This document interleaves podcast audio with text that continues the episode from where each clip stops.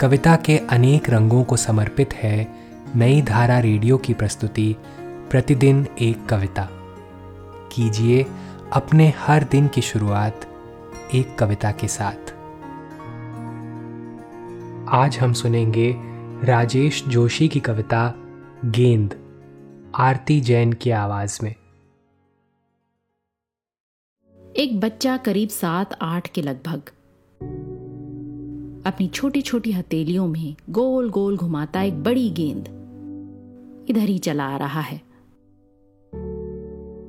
और लो, उसने गेंद को हवा में उछाल दिया।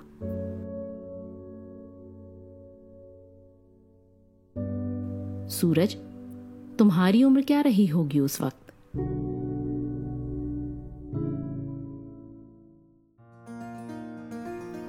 आज की कविता को आप पॉडकास्ट के शो नोट्स में पढ़ सकते हैं। आप जहाँ भी प्रतिदिन एक कविता सुन रहे हैं, वहाँ अपने कमेंट शेयर करना ना भूलें।